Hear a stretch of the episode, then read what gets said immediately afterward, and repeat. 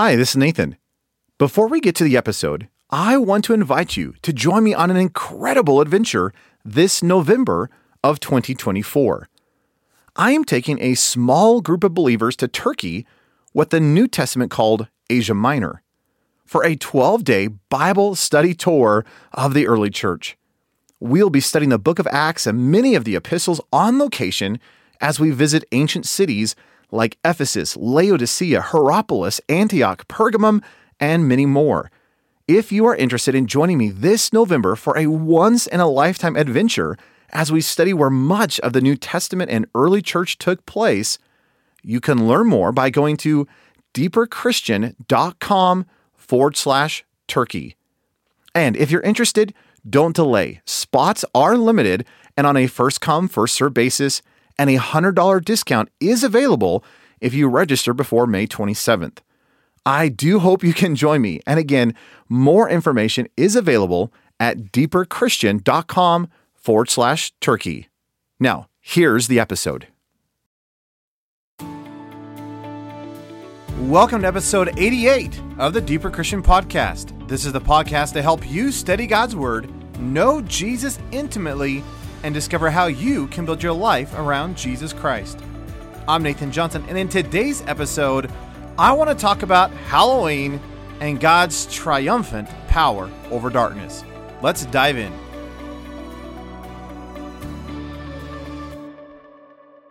Well, it's official. Today is October thirty-first, Halloween here in America. Now, hands down, this is my most despised holiday. I absolutely detest everything with Halloween. There is just something about the fact that our culture glorifies darkness and evil and just the twisted realities that I just, I just, oh, I don't know what it is. I just cannot stand it. In fact, I was pulling out of my driveway a couple days ago and my neighbor had put up a couple of ghost skull things on her porch. And I was just kind of like, ugh, I just, oh, I just can't, I just don't like it. And it's not that I'm fearful of the darkness. I know that we as Christians have triumphed. We walk in light. But I hate the celebration of darkness. Anyway, I've been pondering the last couple of days this idea of the fact that Halloween was coming up and, and what do we do with this? Now, the one redeeming factor of Halloween, if I could find one, is that it does become a great day to evangelize. In other words, people are coming to your door, and not only can you pass out candy and treats, you can literally share the good news. In fact, a few years ago, it was interesting. I was with a group of people and we were praying on Halloween night and we decided, hey, why don't we take a couple of our kids and go trick-or-treating? So we grabbed the kids and we went trick-or-treating, but the idea was not to go get the candy. The, the idea was is, well, hey, everyone we knock on their door, they're going to likely open the door. So let's use that as an opportunity to just share Jesus Christ. So we let the kids go knock on the door and they get the piece of candy and then we just begin a conversation. And it was just an opportunity to talk about Jesus Christ amidst the culture that was full of darkness. Now, if you want to read a great article on kind of some of the background of Halloween, Randy Alcorn had actually a great article that was kind of lifted out of one of his books. And if you would like to read that article, you can find a link to that in the show notes for this episode. Well, as I was pondering about this podcast, I actually had another idea, and but I recognized the fact that because that this podcast episode fell on Halloween, I said, well, maybe I should just focus on that for one episode. So I actually want to give an encouragement for today's episode rather than just talk about Halloween. I have no interest in talking about the, the event itself, but I want to talk about the triumph of Jesus Christ in the midst of the pagan, twisted culture that we live in. A culture that just celebrates darkness and death and depravity and, and everything that I stand against. Now, if you're finding yourself a little damp and depressed over this over this holiday, I here's an encouragement. You know the passage well, but in Romans chapter eight, starting in verse thirty-one, Paul is articulating this triumphant gospel, the triumphant reality of the Christian life. And I just want to read this passage to you. I think it is so powerful, especially in the context of today. So here's what Paul says in Romans eight, starting in verse thirty-one. What then shall we say to these things? If God is for us, who can be against us? I'm going to jump down to verse thirty-five. He continues, who shall separate us from the love of Christ? Shall tribulation or distress or persecution or famine or nakedness or peril or sword?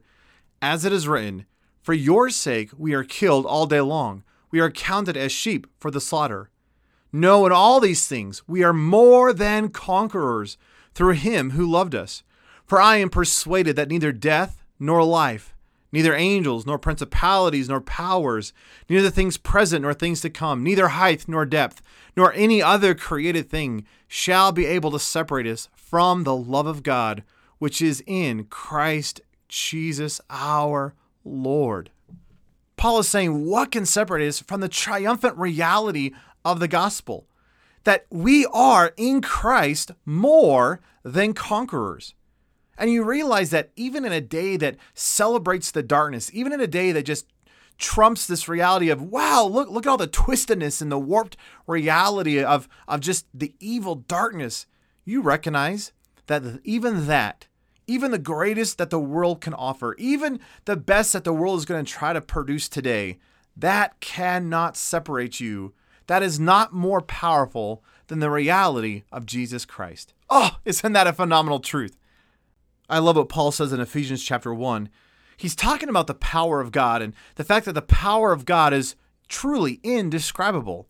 Paul says that this power of God was demonstrated in the life of Christ, verse twenty, when he raised him from the dead and seated him at his own right hand in the heavenly places, far above all principalities and power and might and dominion and every name that is named, not only in this age, but also in that which is to come. And he put all things in subjection under his feet and made him head over all things for the church, which is his body, the fullness of him who fills all things in all ways. I love what Paul is articulating. He says, you recognize that the power of God reached into the very death of Jesus Christ, into the physical deadness of Jesus, and brought Jesus from physical death and brought him forth into physical life. And if that wasn't good enough, which that alone is phenomenal, but then God took the physically alive Jesus and elevated him and put him in a position at the right hand of the Father, a position of relationship, a position of authority, a position of power, all that's kind of symbolized in the right hand. And then he says that this position is, verse twenty-one, far above all principalities, power, might, and dominion, and every name that is named, not only in this age, but also in that which is to come. Now, some scholars argue about what are these principalities, powers, mights, and dominions. And some say that they're the physical earthly realities or the kingdoms or the kings or the, the political structures of the world. And that may be correct. Some scholars say, no, no, no, we're talking about the heavenly realm stuff. And we're talking about the, the darkness and the corruption and those principalities, powers, mights, and dominions. So it's all the demonic strongholds and demons and all that kind of stuff. And that's probably correct. And the reason I say that is I don't think it actually matters, because the reality is, is Jesus Christ is far above all of that. Whether it be physical or spiritual, Jesus Christ is seated in a position of authority far above all things. Whether it be earthly in terms of the rulership and the political systems, or whether it be the demonic horde, Christ Jesus has a position of authority over all of that. Everything has to come in subjection under Christ Jesus. And it's important to note that the name of Jesus is over and more important and greater than any other name. So you realize that on a day like today, and it just looks like darkness has control, and it looks like just, boy, what are we as Christians going to do? Do you realize there is nothing to fear? There is nothing to worry about. Why? Because the position that Jesus has is far above. And by the way, just as a fun side note, in chapter two of Ephesians, you are seated in Christ at the right hand of the Father, which means at the same place where all things come under, come under the, the feet of Jesus, so too when you are in Christ Jesus, all things have to come beneath your feet. In fact, that actually makes sense in Ephesians one, verse twenty-two, when Paul says he put all things in subjection under his feet, speaking about Jesus, and made him head over all things for the church, which is his body. So here we are as the church, the body of Jesus Christ. He is the head. He has the control, authority, position, which even in that sense, now we understand the literal reality is everything comes under the actual literal feet of Jesus. Everything's in subjection beneath him. But if we are his body, then we are actually his feet. And therefore, while we as Christians remain in Christ Jesus and we actually have our position in him, all things come beneath our feet, which means I don't have to tremble at the darkness and the pollution of the world. Why? Because my God is far bigger than all of this junk. And it doesn't matter how twisted the world becomes. It doesn't matter how dark and polluted the world becomes. I am more than a conqueror in Christ Jesus, and all of this world's systems, all of the demonic horde has to come under the authority of Jesus. Why? Because Jesus is head. He is literally Lord. He is King of Kings and Lord of Lords over all. No, no one else even has a chance of competing against him. He is the ruler. He is the supreme authority. He is God himself. Now, it's interesting if you look at the context of that Ephesians one passage about the principalities, powers, mights, and dominions. It's interesting that, that Paul is talking to this city called Ephesus. Now, we know actually a little bit about Ephesus because it shows up not only in the book of Revelation when Jesus is addressing the seven churches of Asia Minor, but it also shows up in the missionary journeys of Paul. So we know that in uh, Acts chapter nineteen, Paul spends between two and three years in Ephesus just preaching and teaching Um, and just showing the wonder and the glory and the majesty of Jesus Christ. Now, a powerful story takes place in Acts chapter nineteen, starting in verse eleven. Uh, let me just read this to you. God worked powerful miracles by the hands of Paul. So handkerchiefs or aprons he had touched were brought to the sick, and the diseases left them, and the evil spirits went out of them. Then some of the itinerant Jewish exorcists invoked the name of the Lord Jesus over those who had evil spirits, saying, "We command you to come out in the name of Jesus, whom Paul preaches." And the evil spirit answered, "I know Jesus, and I know Paul, but who are you?" Which I think is absolutely hilarious. In fact, I remember reading that passage when I was a teenager, and my prayer to God was, "God, would you make me popular in hell?" Which sounds maybe a little twisted. But it's, isn't it interesting that here are these here are these seven exorcists, and they're, you know, casting out this evil spirit, and they say, "In the name of Jesus, who Paul preaches, come out." And the demon looks at him and goes, "Well, we know Jesus, and we know a Paul, but who are you?" In other words, I mean, who on earth are you? And I just thought, wouldn't it be neat if, you know, if you had the wanted poster in hell that said most wanted, you know, Nathan Johnson. It's not that I actually want to be popular in hell, but wouldn't it be interesting to live such a life in Christ that all hell trembles when you wake up in the morning? That is just like, "Oh no, red alert, he's awake. What? We're not sure what's going to happen." I just I just love that idea. Anyway, Acts nineteen, verse sixteen goes on and says, "Then the man in whom the evil spirit was jumped on them, overpowered them, and prevailed against them, so that they fled from the house naked and wounded," which would have just been very uh, humbling. But here's the point, verse seventeen. "This became known to all the Jews and Greeks living in Ephesus, and fear fell on them all, and the name of the Lord Jesus was magnified." Now, it's interesting if you go back to verse ten. Here's Paul. He's been in Ephesus for a couple of years, and it says that all those who lived in Asia heard the word of the Lord Jesus, both Jews and Greeks. And it's this idea that here's Ephesus. It's on modern-day Turkey. It was the part of the Asia Minor of that day. And literally, as Paul was preaching in Ephesus, all of Asia began to hear the name of the Lord Jesus. Why? Because Paul is proclaiming the good news. Well, here it is, verse verse seventeen, that this just event, all this miraculous working of, of what God is doing through Paul and, and in the midst of this demonic and all this craziness in the midst of the city, that it says that fear fell on them all, and the name of the Lord Jesus was magnified. Now, it's important to note that apparently Ephesus had a very large uh, group of people who were involved in sorcery and magic. And we know that because of the next couple of verses, which I'm going to read here in just one second. But think about this. Here's a whole collection of people who've been putting their trust and their faith in what they can pull off through their own sorcery and magic, which we know, especially from the Old Testament, was very wrong and detestable in the eyes of God. That here I was trying to produce through my own magic spells and sorcery and my my incantations and, and my bringing about this, you know, involvement with the darkness, trying to seek refuge, help, and trust. And yet here are all these people where fear falls upon them.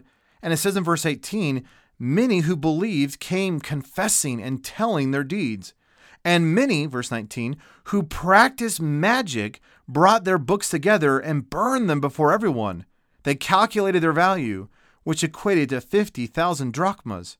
So the word of the Lord powerfully grew and spread. So here's this big group of people who had all this sorcery and magic stuff, this, this tying in with the darkness. Here they were, they were celebrating the darkness, that they were going to the darkness for life and for their future and for their faith and for their trust. That they had an issue in life. What did they do? They went to their magic books. Oh, they had this serious sickness. What did they do? They went to their sorcery, and they were partnering with the darkness. And yet the movement of God takes place in their midst. Fear falls upon them, and they recognize that these evil spirits, that the magic, the sorcery, that the partnering and the celebration of the darkness actually has no power. So what do they do? Well, they come together and they confess, they tell their deeds, and then it says in verse nineteen that they burn all their magic books. And we say, well, what's so significant about that? Listen to this. They calculated their value, and it was equal to fifty thousand drachmas. And you say, that's nice, but that makes no sense to me. Well, let me explain this. A drachma uh, is a very is a very similar kind of a, it's a coin similar to a denarii. And both of them were a day's wage. So if you got a drachma or denarii, it was a worth a day's wage. Now, to put it in modern terms, uh, we're told that the average working day in the United States is about two hundred sixty-two days a year. So, you know, if you take off the weekends and the vacation stuff, most full-time employees work about two hundred sixty-two days a year. And the average U S income is about fifty thousand dollars, depending on where you read. Some it's a little bit less, some it's a little bit more. And I don't know who's making all this money, but someone out there, the average is, they say, is fifty thousand dollars. Well, when you calculate this out, it's fifty thousand days worth of wages.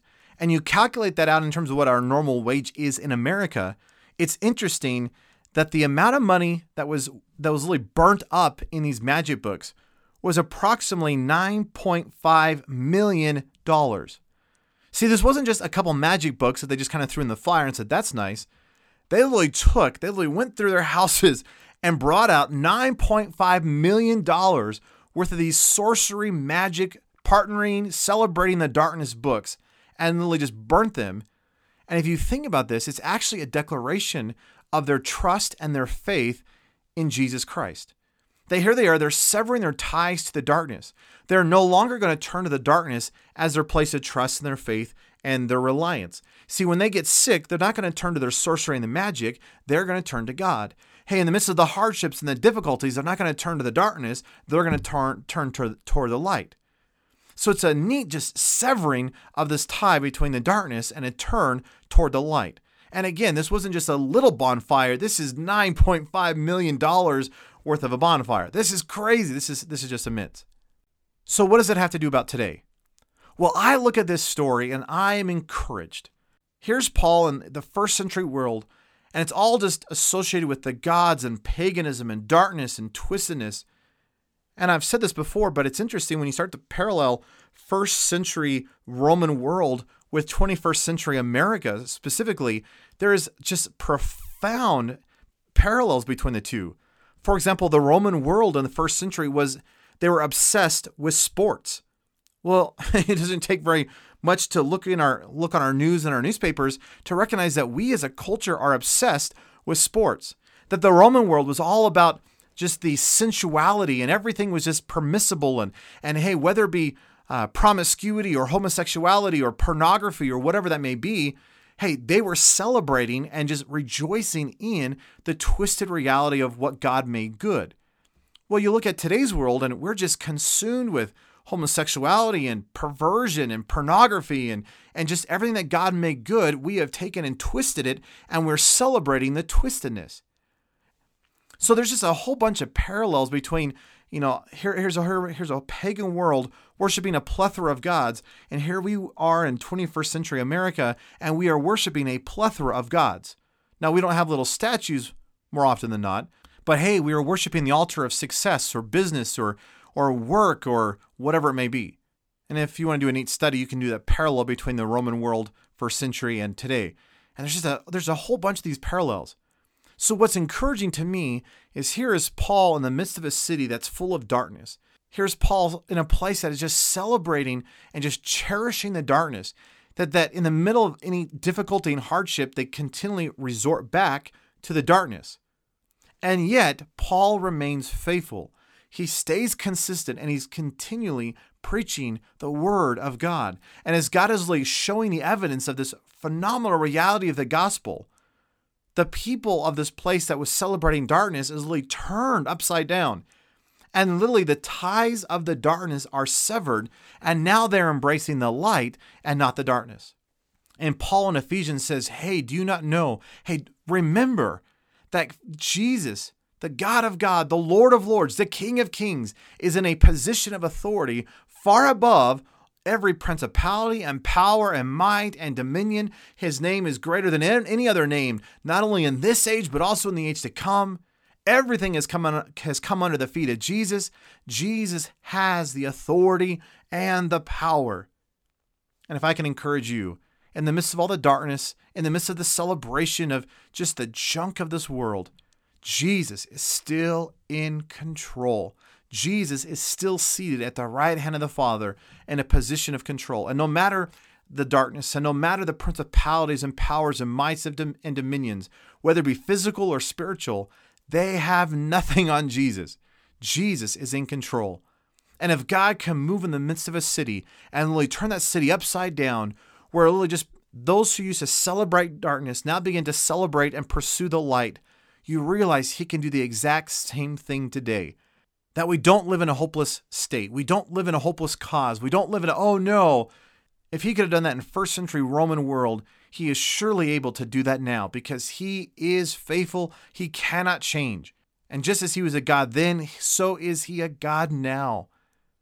So instead of just being dreary and drab on this Halloween day, why don't you be praying that the darkness would just be just broken, that people's eyes would be awakened and they would begin to see light. Jesus said this in John chapter three, verse nineteen. Jesus says, this is the verdict. Light has come into the world, and men loved darkness rather than light, because their deeds were evil. And isn't it interesting that that is such a great articulation of today's world? And yet you realize that even though that the world loves darkness, light has come. His name is Jesus.